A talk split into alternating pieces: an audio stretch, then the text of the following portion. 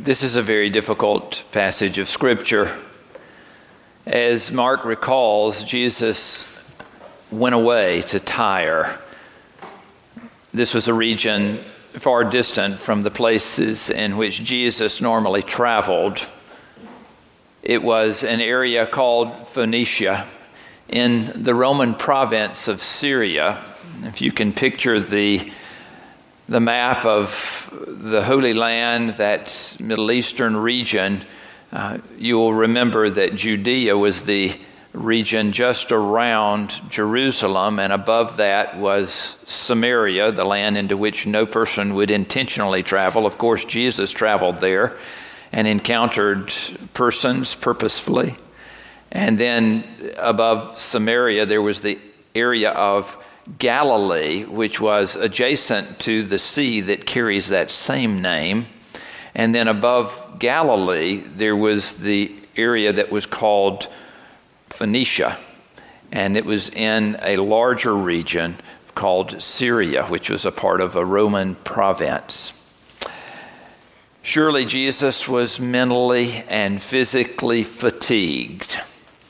He wanted to get away no different than at the end of the day when he would seek out a place of solace in order to be in prayer or get up early in the morning in order to have time by himself in order to focus. He wanted time away, it appeared.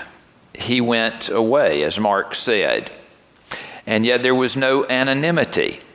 In fact, his renown preceded him perhaps before he even arrived in Phoenicia he got on Airbnb and he made a reservation there. And yet, when he arrived, uh, word had gotten out that he was in town.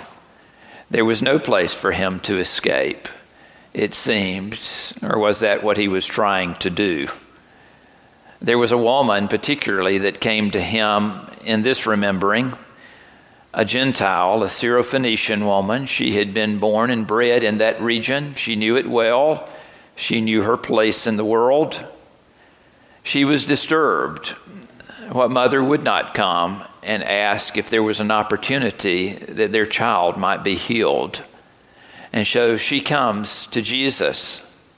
And this is particularly where the story begins to get dicey because she was this person who knew by virtue of her gender, by virtue of her race, by virtue of her religion, by virtue of her class, by virtue of her nationality, that chances were that Jesus, this rabbi, this person who had special gifts, would have little to do with her. This was a part of the equation. And yet, she comes still, begging Jesus to cast the demon out of her daughter. She had no other definition for what was problematic in her daughter's life.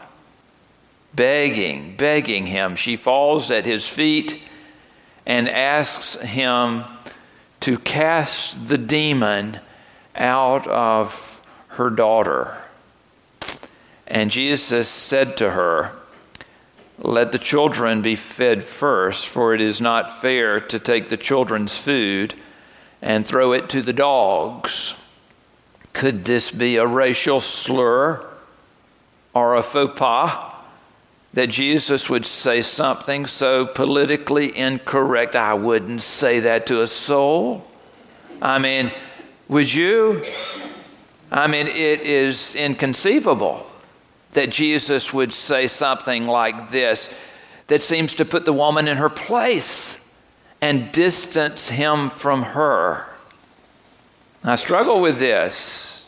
I find myself wanting to make excuses for Jesus. Oh, Jesus didn't really mean it, you know, of course. You know, that this was just, he was having a bad day. He was having a bad day. No, wait, that doesn't work, you know. In fact, there are several ways in which I've tried to make this work in my mind. And there are many plausible circumstances that we could lend our thinking to. First, some have suggested that Rabbi Jesus, we'll call him that, Rabbi Jesus was using this as a teaching moment for the woman. That Jesus knew all the while what he was saying, that there was no intent to put her down, but to get a response out of her. That's one way of thinking about it, I suppose. It's not the way that I want to think about it particularly, but that is one way in which to think about this story that Jesus is the rabbi, the all knowing rabbi, that in some way wants to get a response, the right response out of the woman. But the woman's already prostrated herself before him. She is absolutely divest of anything of pride.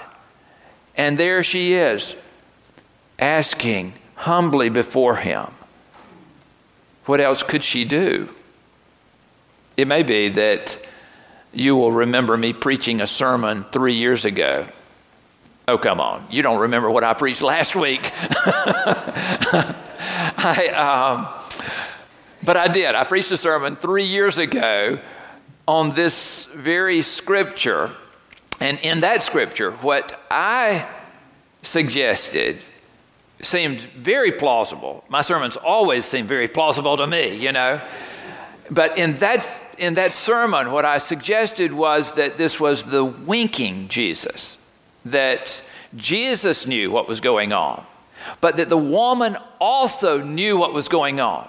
And so it was sort of like this insider's joke that Jesus knew what he was saying and that he was speaking it tongue in cheek, and she knew that he was speaking it tongue in cheek. She was not the one that was being taught, the disciples were the ones that were being taught because they had to rise to the occasion to understand what Jesus was saying to them. I, am not as comfortable in this preaching today with that idea. You know, preachers are learning all the time. I hope you know that. They want to get it right. We seek to get it right. And I'm not here to tell you that this is my final word on the subject, but it is where I am and my heart is there today. There is a way in which some people suggest that this was a learning Jesus a Jesus that was still in the process of finding what it meant to be Messiah. I'm uncomfortable with that. I'm uncomfortable with that because I do not think it gives credit to the fact that he had been pushed out of the nest by his mother, who said to him with no uncertainty, do what he says as he was about to turn the water into wine at the wedding. You remember? And then when he was baptized, when he was baptized in the Jordan by John the baptizer, and there was this voice from heaven This is my son with whom I am well pleased. Do we enter into this part of Jesus' mission and his ministry, thinking that he was not fully self aware of who he was and what he was about, and that he was the very essence of God's love expressed in the world. I think we venture into very dangerous territory if we think of this as a learning Jesus, even though there are some beautiful thoughts that come to his learning and our learning and his humanity, which is so akin to our humanity. I want to suggest to you that this is the tired Jesus. It is not the rabbi Jesus, not the winking Jesus, not the learning Jesus. This is just the tired Jesus who is reading the signs that are around him and simply repeating verbatim what others knew in their minds were, was the case for that culture. Some of you know that Statesboro's history is no different than many other a town in the South that years ago had its own signs those of you who are older will remember better than the young. Those who sit here in this place who are just a few years old will not remember that there were signs that were above the restroom doors in public places in town that simply read two words whites only. I'm just curious if anybody here remembers a sign like that. You may have seen pictures of signs like that, or you may have seen them yourself. What a horrific way uh, to damage a people that we're trying to, to find a place outside of the prejudice and the, and the uh, oppression that can become a part of a culture. As well, there were signs that were above water fountains that designated spots where whites were to drink and where, by the definition that was on the sign, coloreds were to drink. This was a nation in search of itself at that time. It didn't know that it was in search of itself. That's why the signs were there. When Jesus moves into this culture, he sees the signs better than anybody else does. He knows what's in Phoenicia, he knows how the culture works. And we know how Jesus works too, don't we? I mean, even when the signs were up here in our community, we were still singing that song, Jesus loves the little children. I mean, all the children of the world. What's come next on that? Yeah. How did we get away with that, with those signs being up? How did we get away with that? Jesus addresses the situation into which he comes by seeing the signs. This tired Jesus so weary, seeking a place of rest, begins to speak to the woman who comes begging. He's just reading the signs. Let the children be fed first, for it is not fair to take the children's food and throw it to the dogs. It's not so much something that Jesus is saying to her, he's just reading the culture out. And she already knows what the culture is, she knows her place. She knows her situation. Crumbs. Jesus knows about crumbs better than you and I do. Jesus had just fed 5,000 people, and he had sent out the baskets to gather up. They had 12 baskets overflowing with crumbs. He was about to feed 4,000 with the same scenario. What a sufficiency there was. Just recently, our house was invaded with our daughters and their children. And it was such a wonderful delight. We celebrated over Labor Day weekend with them. We were exhausted when they left but we never stopped smiling even to this point. Our dog even looked forward to it. Tootie is about six or eight inches high and about this long. She's a little dachshund. And she looks forward to the appearance of our grandchildren. For when our grandchildren are sitting at the table, they cast crumbs everywhere and spaghetti and eggs, and it is a delightful feast for that little vacuum cleaner on the floor. Nary a crumb gets by Tootie. This woman was familiar with her place in society. There was a caste system, as there is in so many cultures, keeping people in their place and she knew her place. She knew that she didn't have any right to be asking, But that's not what this was about. This was about a mother's love. She didn't have to have it all. All she wanted was a crumb. All she wanted was a crumb. She could make that work. If Jesus could just give her a crumb, just some hope here, just a crumb. And oh, Jesus was so willing. When she said, Sir, even the dogs under the table eat the children's crumbs, he said to her, For saying that, you may go. The demon has left your daughter.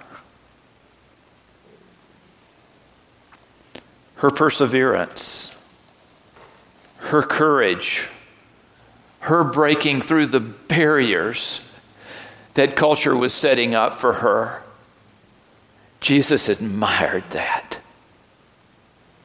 And he wanted her to know that his heart was where her heart was. When we were in Warner Robins and I was the pastor there of Trinity United Methodist Church, I would go uh, frequently over to a nursing home to just give a devotional. And while I was there one day, I had noticed this before, but had not really been aware of the why.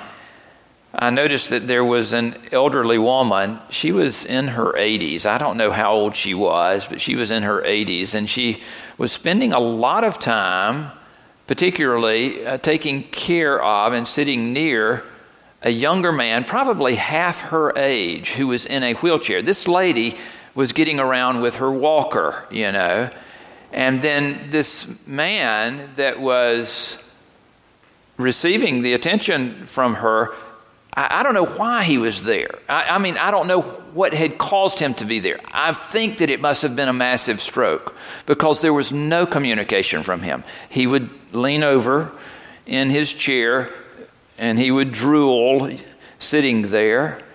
He would have to hold himself almost to be there, although he, there was really no, no way of communicating with him.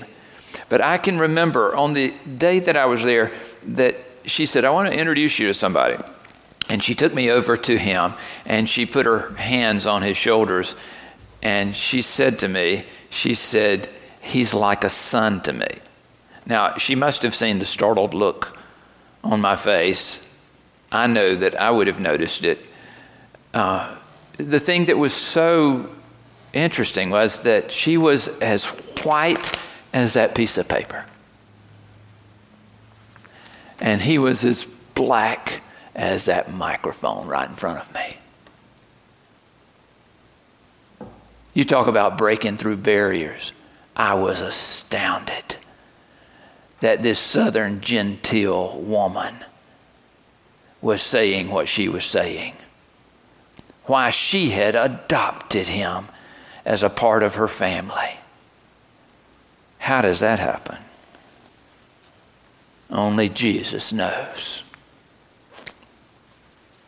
And so, what do you do? I mean, that's the real question is what do you do with a passage like this? I mean, what do you do? I mean, what are you to do with a passage that comes with such force and yet is so mysterious even now? Some of you will remember perhaps that years and years ago, that a part of the Methodist communion liturgy had within it the words, We are not worthy so much as to gather up the crumbs under thy table, but thou art the same Lord whose property is always to have mercy. Do any of you remember that?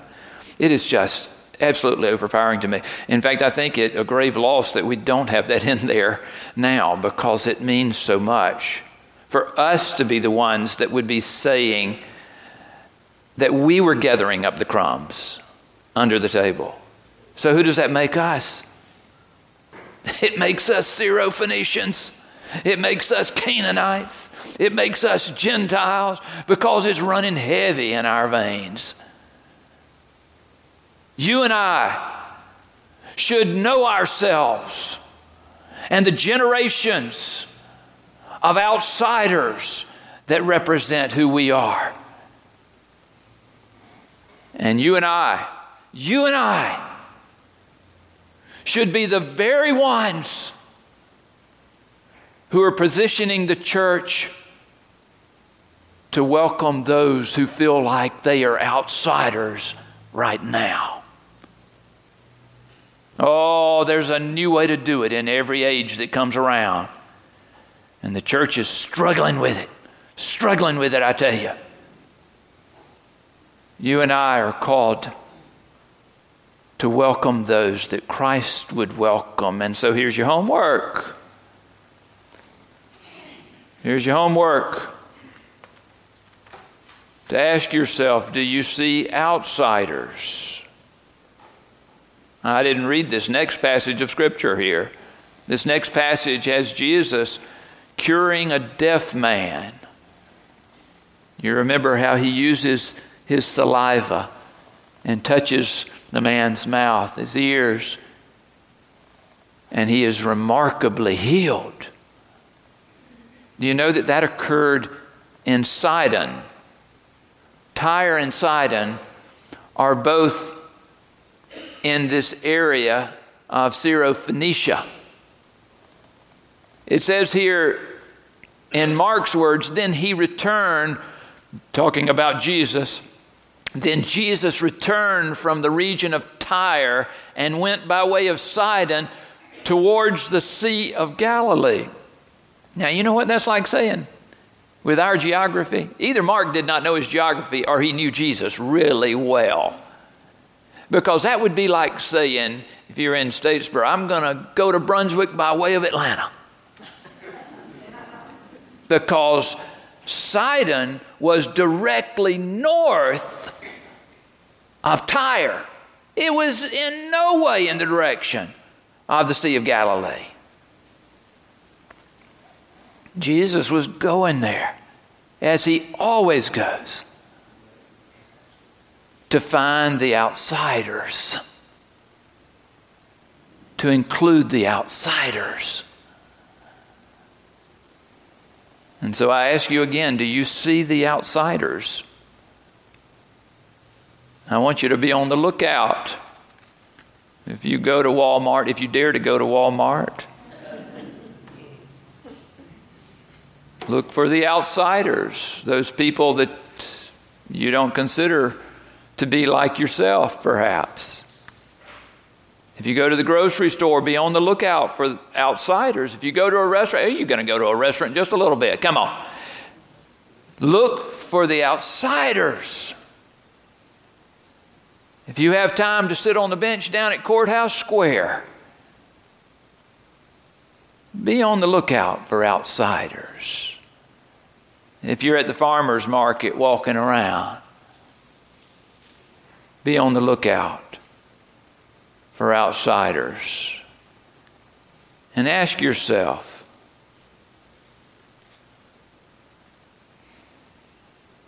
would they be welcome here? Would they be welcome here? You and I love to sing about the welcoming nature of Christ.